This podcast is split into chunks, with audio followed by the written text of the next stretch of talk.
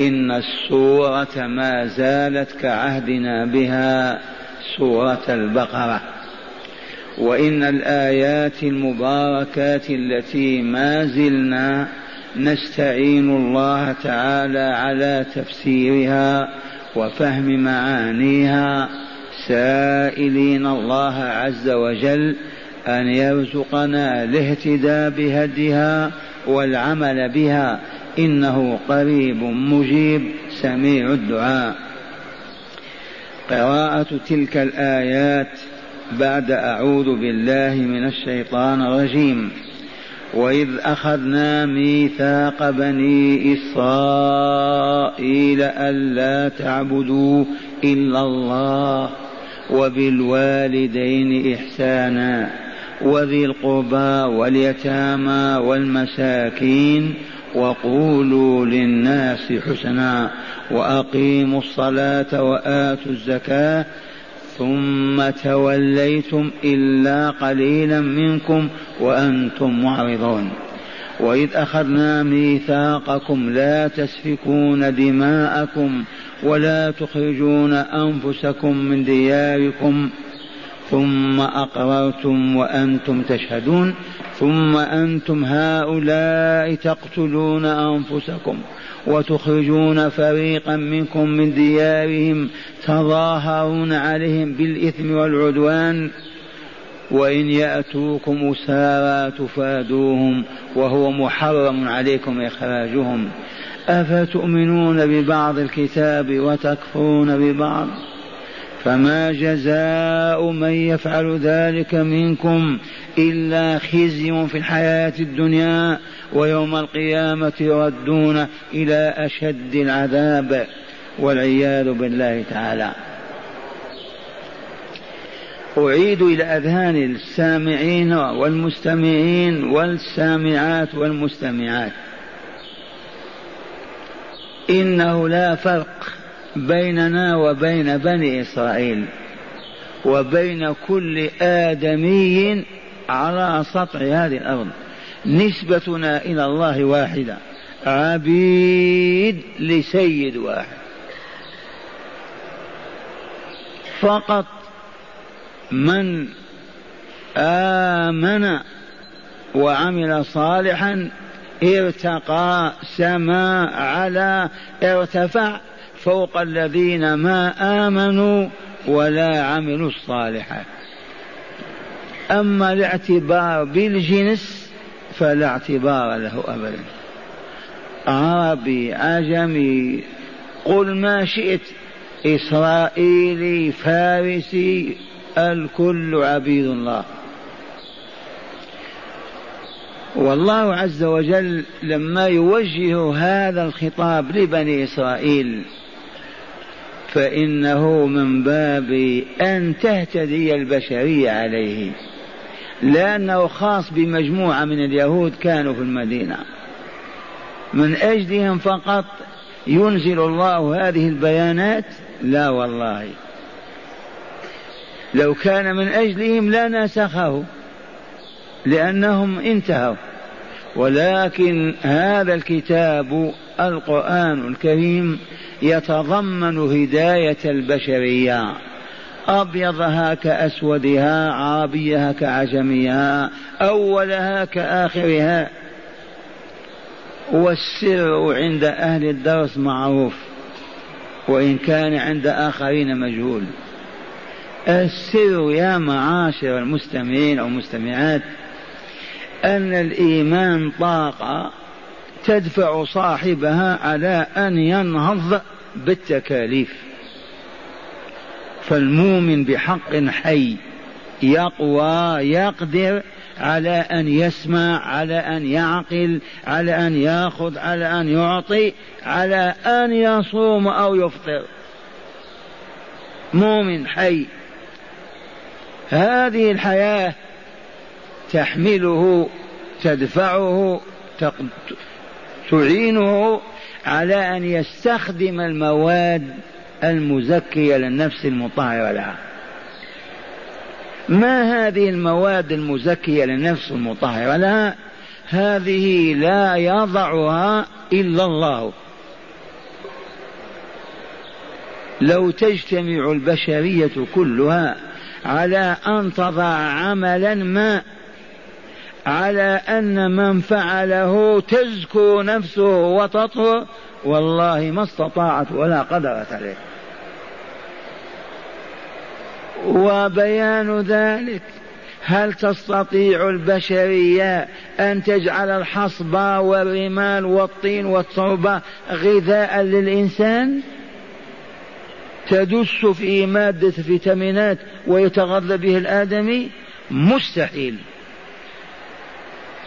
من أودع تلك المغذيات في الفواكه والخضر والخبز واللحوم وأخلى التراب والطين والحجارة والأخشاب منها هو الذي إذا قال لكم قولوا سبحان الله وقلتموها مؤمنين بالله كان لها أثر على نفوسكم بالطهر والصباح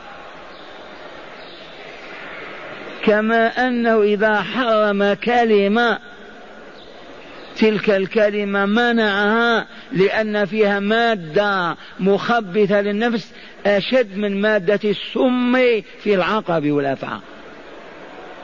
ما قالها عبد تمردا على الله وفسقا عن أمره إلا اسودت نفسه وأصيبت بالظلمة والعفن والنتن. ذي سنن الله. فلهذا لما يذكر لبني إسرائيل كأنه من باب إياك أعني واسمع يا جارة هذا لنا نحن ونحن الذين انتفعنا به من رفع تلك الأمة إلى عنان السماء إلى مستوى ما بلغته أمة والله ما هو إلا هذه الهداية الإلهية. إذا فما هذا الميثاق؟ ماذا تضمن؟ وإن درسنا هذا مرتين لكن نعيده ليستقر في أذهاننا ولننظر هل نحن أخذنا بهذا التزمنا بهذه العهود والمواثيق أو ما زلنا. أولا ماذا قال تعالى؟ ألا تعبدوا إلا الله. أول ميثاق لا تعبدون إلا الله. معشر المستمعين والمستمعات فينا أو بيننا من يرغب أن يعبد مع الله غيره؟ ما فينا. ولكن بيننا من لا يفهم. إذا أراد أن يقوم يقوم يا الله ورجال البلاد. ما يفهم أنه عبد غير الله. تسقط المسبح يا الله يا رسول الله ما عبد الله وحده. كيف نصنع إذا الطريق أن يأتوا إلى مجالس العلم في بيوت ربهم وطول عمرهم لا يتخلفون ليلة واحدة ليتعلموا الهدى ليعرفوا ما تزكو به النفس وما تتدس به. أما بدون علمنا أنا لا أعبد إلا الله وهو يعبد مع الله عشرين واحد أو ثلاثين. فهمتم هذا ولا لا؟ ما هي العبادة؟ وكيف يعبد الله؟ وكيف يعبد غير الله؟ لا بد من العلم. لا بد من العلم. من لم يتعلم لا يسلم من الوقوع في هذه السراديب والمهاوي.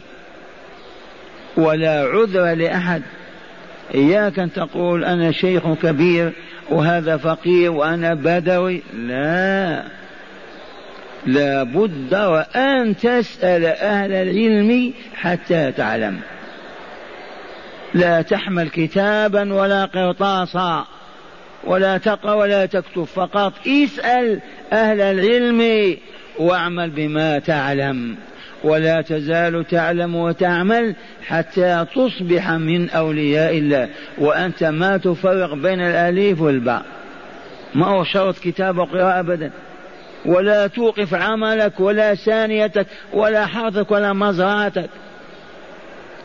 كما تذهب تقضي حاجتك عند الحاجة أو تسد جوعتك عند الجوع تذهب إلى العالم حولك. علمني كيف أذكر الله.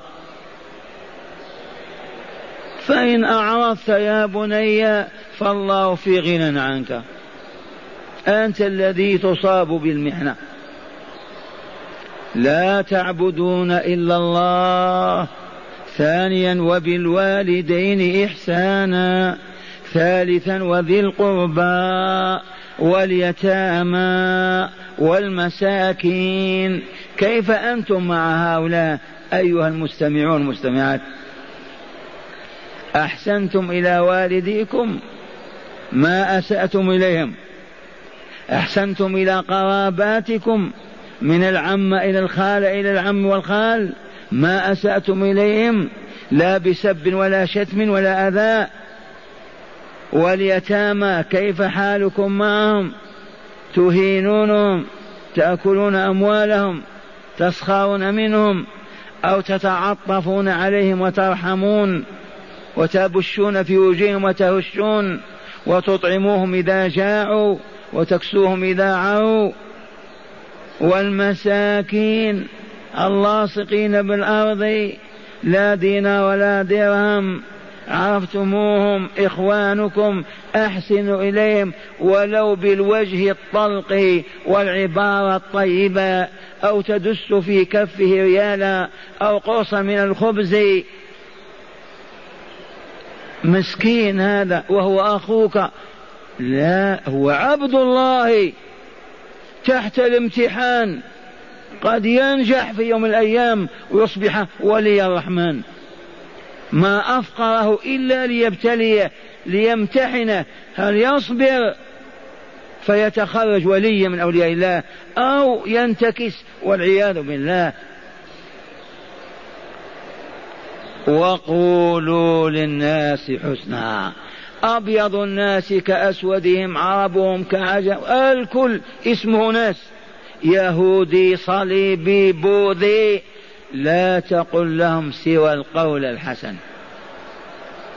أما الشتم الشتم والتعيير والتقبيح والاستهزاء والسخرية كما نفعل مع إخواننا المؤمنين. تعرفون هذا ولا لا؟ فهذا الشتم والسخرية والاستهزاء والتكبر لا يصح حتى على اليهود والنصارى حتى على المشركين عبدة الأصنام والفروج والأهواء طبعنا نظام حياتنا سبيلنا الإحسان. لما؟ لأننا رشداء علماء ربانيون مستوانا ليس بهابط كالكافرين والمشركين لا يفرقون بين الخير والشر. نحن علماء أولياء. تتجلى هذه الحقائق في سلوكنا. لا ظلم لا اعتداء لا بغي لا عدوان لا لا لا. كل مظاهر الباطل لا توجد فينا لأننا أولياء الله.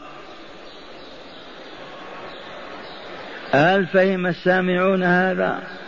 وقولوا للناس حسنا لا قبحا.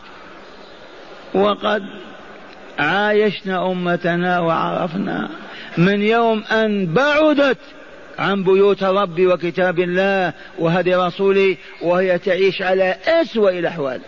والله لا تسمع السخرية والاستهزاء ومظاهر الكبر على إخوانهم فيما بينهم. ما هو مع اليهود والنصارى. صح وإلا لا؟ لعل الشيخ واهم. ما سبب هذا؟ ما عرفوا. جاهلوا لما جاهلوا ما طلبوا العلم. من منعهم من صدهم من صفهم لا أحد. اهواؤهم وشهواتهم ودنياهم. اذا عائد عليهم. لا عذر ابدا. ثم ماذا؟ وأقيموا الصلاة يا بني إسرائيل. يا معشر المسلمين أقيموا الصلاة. هل قال وصلوا؟ قال صلوا. ماذا قال؟ وأقيموا الصلاة. لما يا رب نصلي يكفي؟ لا. أنت ما تدري يا عبد الله أن هذه عملية مركبة تركيب كيميائي. وضعه العليم الحكيم. إذا لم تؤدها كما هي ظاهرا وباطنا بكل جزئياتها ما تولد النور ما تثمر لك الحسنات.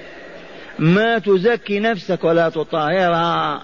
والأدلة عندنا كما أنتم موجودون بيننا يخرج من الصلاة يكذب. لعلي واهم يخرج من الصلاة يشرب الباطل ويأكل الحرام. يخرج من المسجد في المسجد يسب أخاه ويتضارب معه. واقع وإلا لا؟ أين آثار الصلاة؟ لما ما زكت نفسه؟ لأنه ما أداها على الوجه المطلوب الذي من شأنه أن تولد النور له في قلبه. وإليكم هداية الله توجه إلى رسوله ليأخذها أتباعه منا. أتل ما أوحي إليك من الكتاب. اقرأ ما أوحي إليك من الكتاب. إذا كان رسول الله صلى الله عليه وسلم الذي أنزل عليه الكتاب وعلمه جبريل وحفظه يؤمر بأن يقرأ. وأنتم لا لا لا, لا مشغولون ما نقرأ. اتلوا ماذا؟ ما أوحي إليك من الكتاب. وأقيم الصلاة. لم يا الله؟ إن الصلاة تنهى عن الفحشاء والمنكر. ولذكر الله أكبر. والله يعلم ما تصنعون. كم خطوة هذه؟ أربعة أو خمسة. الخطوة الأولى إلى سماء الكمالات إلى الرقي إلى دار السلام إلى الطهر والصفاء تلاوة القرآن. لا على الموتى لا من أجل الحصول على المال الدنيوي وإنما من أجل التدبر والتفكر واستخراج دوار المعاني وأنوار الآيات. لتحيا عليها وتكمل في آدابك وأخلاقك وقلبك وعباداتك. ثانيا إقام الصلاة. هذا البند هذا لا يقل عن تأثير الأول. ولهذا قال تعالى إن الصلاة تنهى عن الفحشاء والمنكر. ثالثا ولذكر الله أكبر. ما معنى ذكر الله؟ أن لا تغفل ساعة ولا نصف ساعة ولا دقيقة إلا إذا شغلت بكلمة السلام عليكم أو يا غلام أحضر كذا أو يا فلانة قدمي كذا. ما دمت فارغا أنت مع الله قلبك ولسانك. لعل هذا ما يتأكد ما يتحقق. لو كان ما يتحقق يامر الله به يا أيها الذين آمنوا اذكروا الله. كم؟ ذكرا كثيرا. إذا كان الله العظيم يقول كثيرا كم إذا؟ لن يكون نصيبك المطلوب حتى لا تنسى الله أبدا. وهذا عبد الله بن عمر عشتم معه وعرفتم عنه. قال كنا نعد أي نحسب لرسول الله صلى الله عليه وسلم في المجلس الواحد. نعد له قوله رب اغفر لي وتب علي إنك أنت التواب الرحيم مئة مرة. في المجلس الواحد. ومجالس الطامعين في دار السلام بالأحلام والأوهام يجلسون الساعتين والثلاث على موائد اللهو واللعب ما يذكرون الله فيها. حق ولا باطل هذا؟ يجلسون مجالس الأكل والشرب وأنواع الطعام يهرفون ويتحدثون ويتضاحكون ويتكلمون ولا يذكرون الله. صح ولا لا؟ السيارة الحافلة من المدينة إلى دمشق. عرفتم؟ بلغنا اليوم من ساعة ما تخرج من المدينة والأغاني والمزامير وأصوات العواهر تهيج النفوس إلى دمشق من أي جنس هذه الأمة هذه؟ آه الله أذن بهذا. قال والفيديو والتلفاز والصحن الهوائي. آه. ويحهم لا يا شيخ قل ويلهم إن ربك لبالمرصاد. حق ولا لا؟ أين الله بالمرصاد؟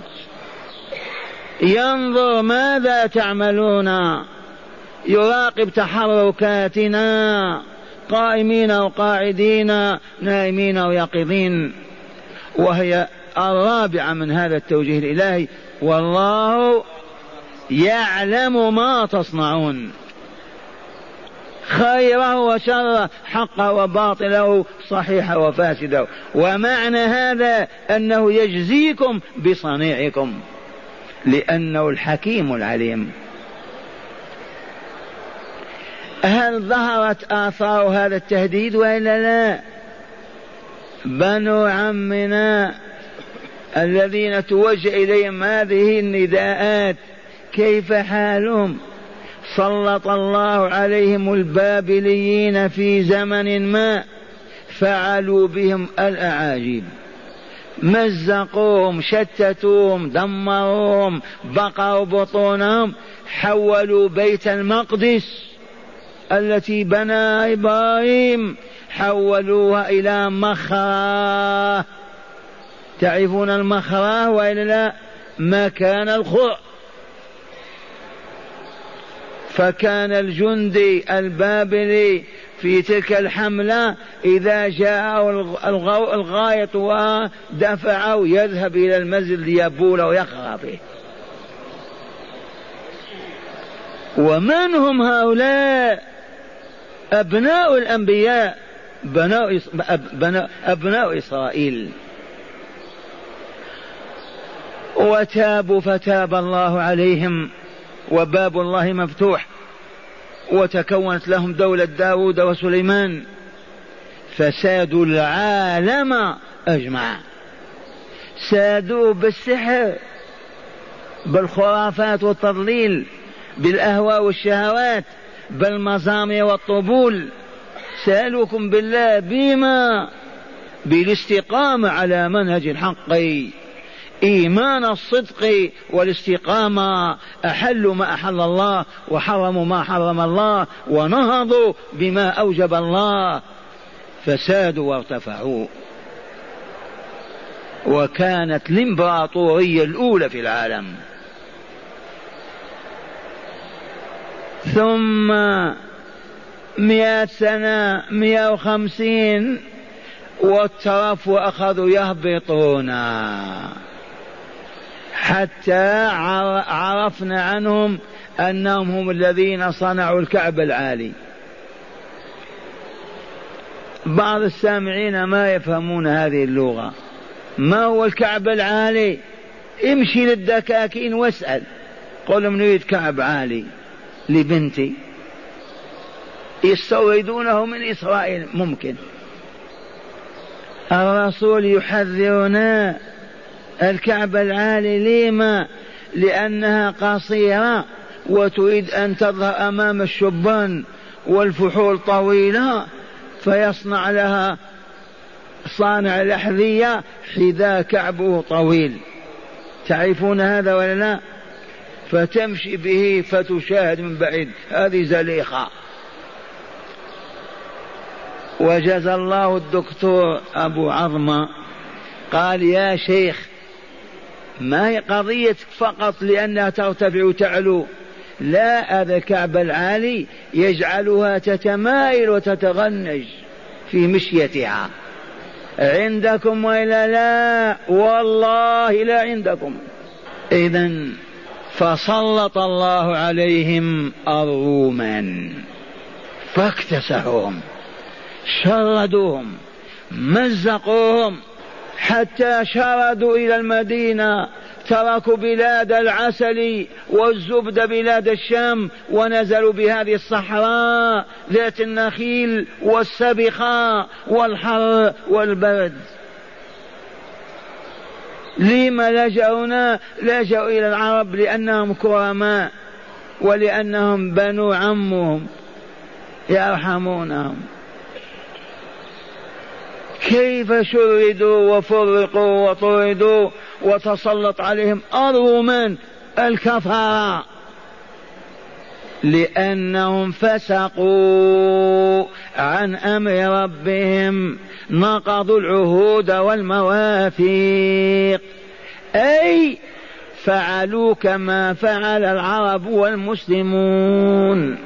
فسلط الله عليهم فرنسا وإيطاليا وأسبانيا وبلجيكا وهولندا وبريطانيا. صح ولا لا؟ لعلي واهم. أين الله بالمرصاد؟ إذا وجاء الإسلام فوجدهم. شذا مضر ملعونين مضطهدين.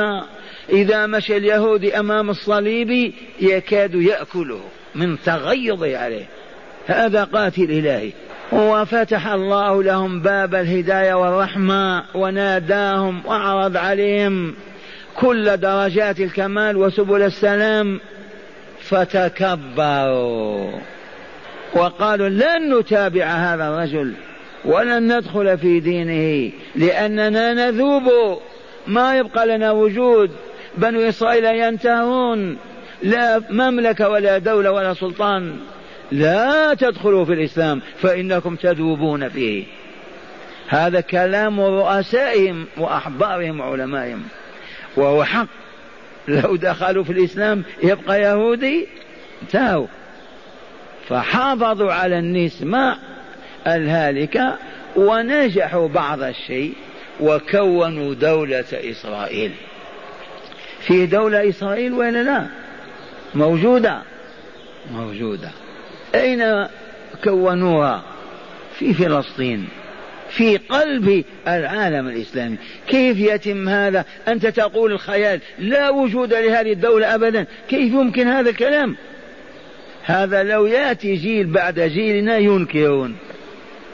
أما الآن موجودة وإلا لا أذلت العرب والمسلمين وغرست أنوفهم في التراب.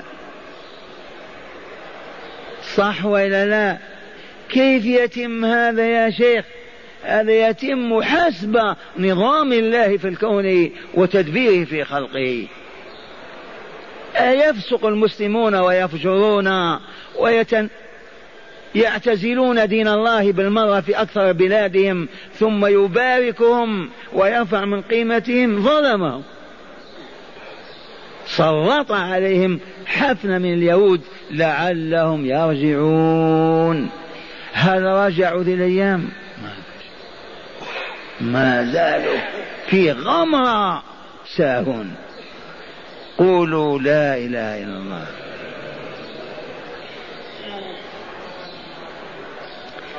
وأقاموا وأقيموا الصلاة. وآتوا الزكاة.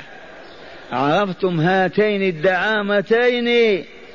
إقام الصلاة معناه لا يشاهد رجل سواء كان عسكريا أو مدنيا شريفا أو وضيعا عالما أو جاهلا فقيرا أو غنيا سريا شريفا أو وضيعا لا يمكن أن يقر وجود مؤمن لا يشهد الصلاة في بيوت الله. إذا قيل حي على الصلاة وقف دولاب العمل. حرام. والله لقد كان أحدهم في يده الإبرة. ما كانت آلات كالآن الخياط يخيط بإبرة والخيط. يقول هكذا يغرز الإبرة في الثوب. لما يسمع حي على الصلاة ما يكملها. ما يتمها. يرفع الميزان يضع البضاعة حي على الصلاة يقف ومن شك في هذا فليقرأ من نور الله من سورة النور. رجال لا تلهيهم تجارة ولا بيع عن ذكر الله وإقام الصلاة. حق هذا. لولا هذا كيف سادوا العالم؟ وتحولت دولتهم في المدينة حتى رمت جناحها على أقصى الغرب وأقصى الشرق في خمس وعشرين سنة فقط. إقام الصلاة والآن في بلاد العالم بأسره ما في دولة أبدا تأمر جيشها أو أفرادها بالصلاة. كأنهم ضد الله أو لا يؤمنون بالله. أنت حاكم ولا لا؟ ذي مهمتك. هذا الشعب خلق ليصلي. صح؟ بالله العظيم ما خلق إلا ليذكر الله. وما خلقت الجن والإنس إلا ليعبدوني لا لشيء آخر. وكونك تحرث وتصنع والله من أجل أن تصلي. فضيعت الصلاة وتركت ولاحظوا نتائج تركها السرقة الزنا القمار الكذب الغش السفك للدماء القتل. يا شيخ لم تبالغ؟ أبالغ. ما هو موجود هذا؟ ما سببه؟ الإيمان وذكر الله؟ المؤمنون الذاكرون لله يسفكون الدماء ويفجرون بالنساء. أتحداكم من يقول هذا؟ وأرانا الله عز وجل هذه الدولة. آية من آياته. أقيمت فيها الصلاة إجباريا بين المدنيين والعسكريين وكل مؤمن. هل حط من قيمة هذا؟ هل عوقها من الأكل والشرب؟ هل جر إليها المحنة؟ والله ما أفادها إلا أمنا وطهرا فما المانع إذن من أن نفعل مثل هؤلاء. جبيت الزكاة حتى صاع الشعير ورأس الجدي. لما ما نجب الزكاة بسم الله ليرضى الله عنا. وإن ضربنا بعد ذلك الضرائب للضرورة أفتى بها العلماء. أما أن تعطل فريضة الله قاعدة الإسلام وتغفل عنها الحكومة ورجالها والأمة معرضة معناه أننا رفضنا الإسلام باللغة الصحيحة. ما اعترفنا به. وأقاموا وأقيموا الصلاة وآتوا الزكاة. قال تعالى ثم توليتم إلا قليلا.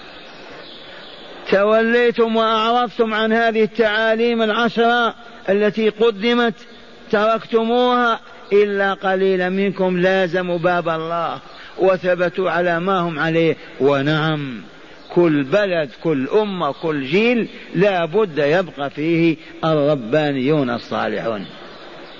ثم توليتم إلا قليلا. وأنتم معرضون لما توليتم. لو كان في نفوسكم الرغبة إلى التوبة الرغبة إلى العودة الرغبة إلى أن نراجع طريقنا كما كنا لا بأس. لا لا.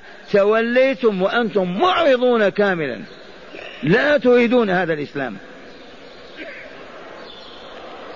هذه التوجيهات الربانية إلى بني إسرائيل في المدينة مجموعة اليهود.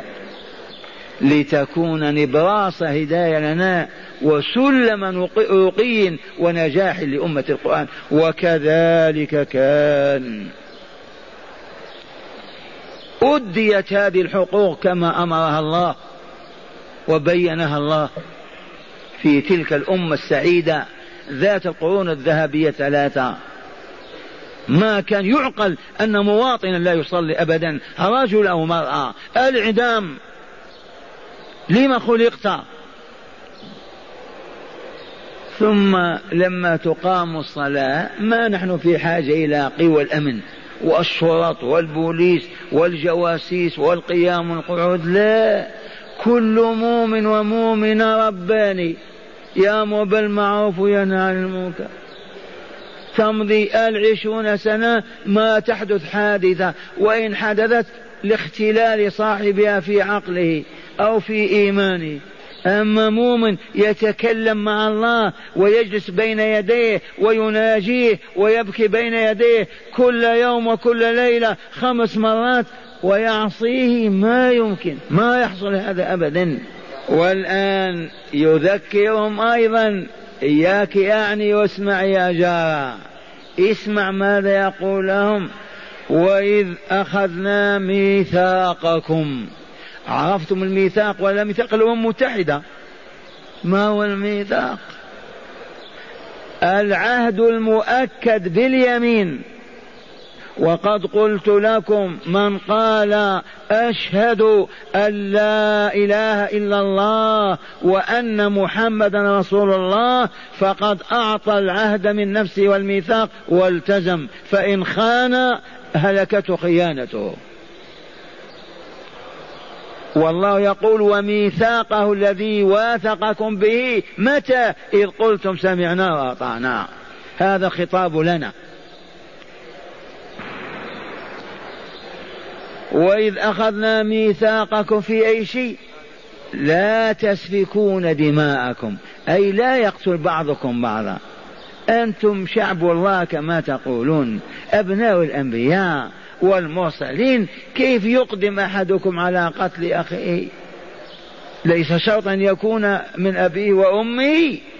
أخوه في الملة في الجنسية يهودي. أنتم أبناء الأنبياء. أخذ الله عليكم ميثاقا أن لا يقتل يهودي يهوديا. لا تسفكون دماءكم. ثانيا ولا تخرجون أنفسكم من دياركم. إذا شنت الغارة في الزمان الأول وإلى الآن يخرجون من هم في بيوتهم ويحتلونها. تبهتم والقضية تعود إلى أن اليهود لما نزلوا المدينة في الجاهلية هاربين لاجئين أو منتظرين النبوة المحمدية كما جاءت بها التباشير في الإنجيل والتوراة. هم ثلاث قبائل بنو قينقاع بنو النضير بنو قريظة. وأهل المدينة من هم؟ هم الأوس والخزرج. والأصل فيهم قحطانيون من اليمن. لما جاءوا من اليمن؟ لما فسق أولئك الأقوام عن أمر الله وخرجوا عن طاعته. غرق ذلك السد وهدمه. وانتهى ذاك الطور وذاك النعيم فشردوا. يا شيخ كيف تقول هذا؟ ونحن ندعو إلى توظيف النساء وقد وظفناهن في الدوائر في الفنادق في كل مكان. كيف نغض أبصارنا؟ آه الله أمركم بهذا. أم بنو عمكم اليهود والنصارى؟ من يجيبني؟ الله الذي أمر. لقد عاش نساؤنا وبناتنا أكثر من ألف وثلاثمائة سنة. ما توظفنا وعشنا صالحات وإلا لا. الآن فقط إذا ما توظفت المرأة الحياة مرة. والجوع والفقر والفاقة. هكذا مما علمناه في هذه الأيام. أن طبيبا مختصا في العظام والدماغ في مستشفى الطائف عنده مرأة غير موظفة لا يسمح لها في الوظيفة ولا أن تخرج. قالوا لما قال ما نرضى أن امرأتي تنظرون إليها وتشتغل معكم. هذا ألماني كافر لكنه كأنه عرف. استدعيناه جاء لفندق شارتون جلسنا معه ساعة. عرضنا عليه الإسلام. وهو متهيئ. بالفطرة عارف كيف مرتي تنظرون إليها؟ يا شيخ لعل هذا ما هو صحيح. أنا أسمع. اسمع الله يقول قل للمؤمنين يغضوا من أبصارهم. نقول لا لا لا لا لا. كيف نغض أبصارنا؟ كيف نمشي؟ كيف نعمل؟ من قال هذه الكلمة كفر. كفر الله. امحى اسمه من ديوان المسلمين. غضوا. ما قال أغمضوا. كيف تمشي؟ لما تشاهد الماء غمض عينيك. نعم. من السهل من اليسر عندنا كما عندنا في المملكة أن تغض بصرك. لأنه نادر أن تمر بين يديك مرة كاشف عن وجهها. أليس كذلك؟ لكن لما تكون في بلد النساء في الشوارع كيف تغض بصرك؟ فأنتم بين خيارين قلت لهم إما أن تحجبوا نساءكم أو احجبوا رجالكم. فقط. أما الاختلاط وغض بصرك ما هو معقول ولا يمكن أبدا. كيف تغض بصرك؟ نعم. الحجاب مضروب وقل ما تشاهد مرأة غض بصرك لكن إذا كنت معها في كل مكان كيف تغض؟ إما أننا نحجب النساء وهذا أرحم لأن رحمة الله اقتضته. المرأة في بيتها قائمة بدولة. تغسل تنظف تطبخ تعمل تربي عمل. وأنت يا فحل تقضي ساعات في المزرعة أو المتجر أو المصنع وتعود. أما أن تخرج المرأة وتخالط الأجانب والرجال وتقول غضوا أبصاركم كيف نغض بصرنا؟ ما هو معقول. إذا العين تكتسب بها ولا لا؟ كيف؟ بالنظر جارحة هذه. وقد عرفتم أن مصيبة البصر أعظم.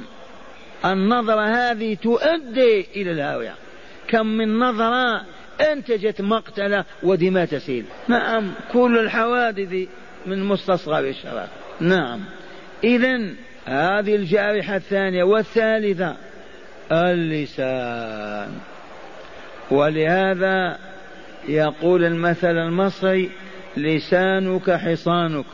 إن صنته صانك وإن خنته خانك خل من هذه ها هو ها هو ذا. رسول الله صلى الله عليه وسلم يقول كف عنك هذا وأخذ لسانه بيده كف عنك هذا.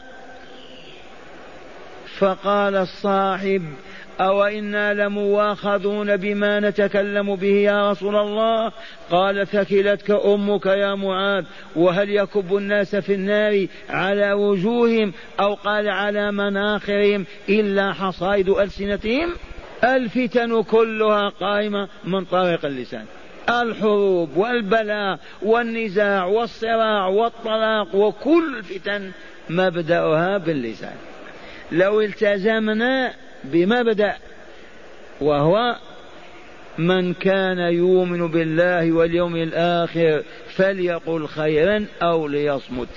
من كان منكم يا معاشر المؤمنين والمؤمنات يؤمن بالله والدار الآخرة وما فيها من نعيم مقيم أو عذاب أليم فليقل خيرا إذا تكلم أو يسكت إن وجد كلمة خير تنفع ولا تضر تطعم ولا تجوع ترفع ولا تضع.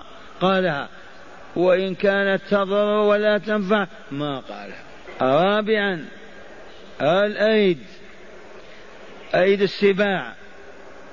الأيد جارحة ولا لا؟ في ضرب بدون يد في سلب بدون يد في قتل بدون يد. هذه كل حتى وهي في يدك المدفع. ما هو بيدك اليد جارحة. من أعظم الجوارح.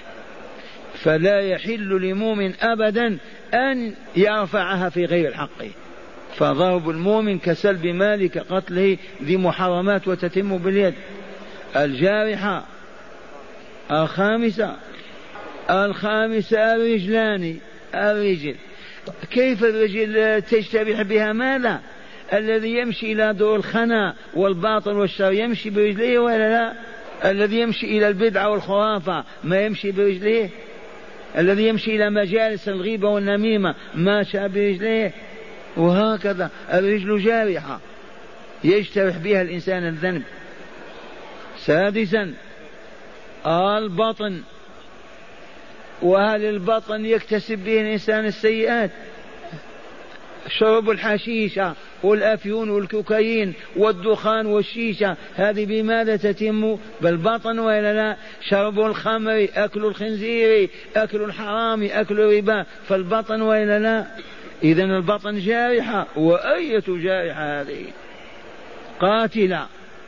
والسابعة والأخيرة الفرج. ولهذا يقول أبو القاسم فداه أبي وأمي والعالم أجمع. من حفظ بطنه وفرجه. صن بطنك وفرجك من ضمن لي ما بين لحييه وهو الفم. زيد وفخذيه. وورد أيضا البطن. على كل البطن والفرج والفرج أعظمها. لأن فاحشة الزنا ما فوقها فاحشة إلا القتل والكفر. فاحشة الزنا أما اللواط ما نقول عنه. لما؟ كيف يوجد اللواط في المسلمين؟ فحول. وعندنا مثل هذه الديار. هذه الديار التي أهلها الله للنور والكمال وأوجد فيها بيته. لماذا ما أوجد هذا البيت في المغرب وإلا في الهند أو في أوروبا؟ اختار فقط هذه الديار. هذه الديار ما عرفوا اللواط قط. قرون إلى عهد خلافة عمر. لما تولى عمر الخلافة رفعت قضية أن أعجميين في بلاد البحرين. من العجم؟ ارتكبوا هذه الجريمة. عبد الملك بن مروان الخليفة يحلف على المنبر يقول والله لولا أن الله تعالى أخبر في كتابه عن فاحشة اللواط ما كان يخطر ببالنا أن الذكر ينزو على الذكر. ويؤيد هذه أن هذه البلاد ما عرفت بغل فيها ولا بغل. ما وجد البغال في هذه الديار لما لأن البغل يوجد من إنزاء الحمار على الفرس. تعرفون هذا ولا لا؟ كيف يولد البغل؟ ينزى الحمار المعروف بالداب على الفرس فتلد الفرس بغلا حيوان بين الحمار وبين الفرس. هذه البلاد العرب من أولاد إسماعيل ومن قبل ما يعرفون هذا. كيف ينزون الحمار على الفرس؟ وأول بغلة دخلت الحجاز بغلة أهداها المقوقس ملك مصر إلى رسول الله صلى الله عليه وسلم مع ماريا القبطية. الدلدل. عرفتم ولا لا؟ الآن لو تعرفون ما يجري في أوروبا أندية خاصة باللواط فلهذا الفاحشة تترفع عن الحيوانات. والله إن ذكران الحيوان لا يترفعون عنها ولا يقبلونها هل رأيتم جملا ينزو على جمل؟ أو تيس على تيس؟ فكيف بالإنسان؟ إذا فاحشة الزنا. هذه السابعة. فمن حفظ جوارحه واستعصم وثبت زكت نفسه وطابت وطهرت. بأدنى من الصالحات. ومن كان يخبثها ويلوثها ولو يبيت مصليا ويظل صائما. زنية واحدة تمحو ذلك كله وتغطيه. لكن إذا هو تجنب السيئات حسبه أن يؤدي هذه الواجبات وبذلك تزكو نفسه وتطيب وتطهر. بلى من كسب سيئة وأحاطت به خطيئته. كيف حاطت به؟ اليوم وغدا و... كما بينها الرسول. نكتة إلى نكتة إلى نكتة تغطى القلب أصبح مظلما. لا يعي ولا يفهم ولا يسمع. هذا معنى من كسب من كسب سيئة وأحاطت به خطيئاته فأولئك البعداء أصحاب النار هم فيها خالدون. عرفتم من أصحاب النار؟ البيض وإلى السود؟ من هم الذين أحاطت الخطايا بنفوسهم. من أحاطها بنفوسهم؟ هم لأنهم ما رجعوا ولا تابوا بل ولا سألوا ولا عرفوا ولا تعلموا ما هي السيئة وكيف تحدث أثرا في النفس. لأنهم جهلة عاشوا في الغابات والبساتين والمصانع والمتاجر ما سألوا عن الله ولا عرفوا. أولئك أصحاب النار هم فيها خالدون. كم سنة يرحمكم الله؟ أبدا. عالمان لا يفنيان. عالم علوي دار السلام وعالم سفلي النار. وباقي العوالم كلها تتبخر. ويبقى عالم الشقاء وعالم السعادة. وانتهت سنة الله في الخلق.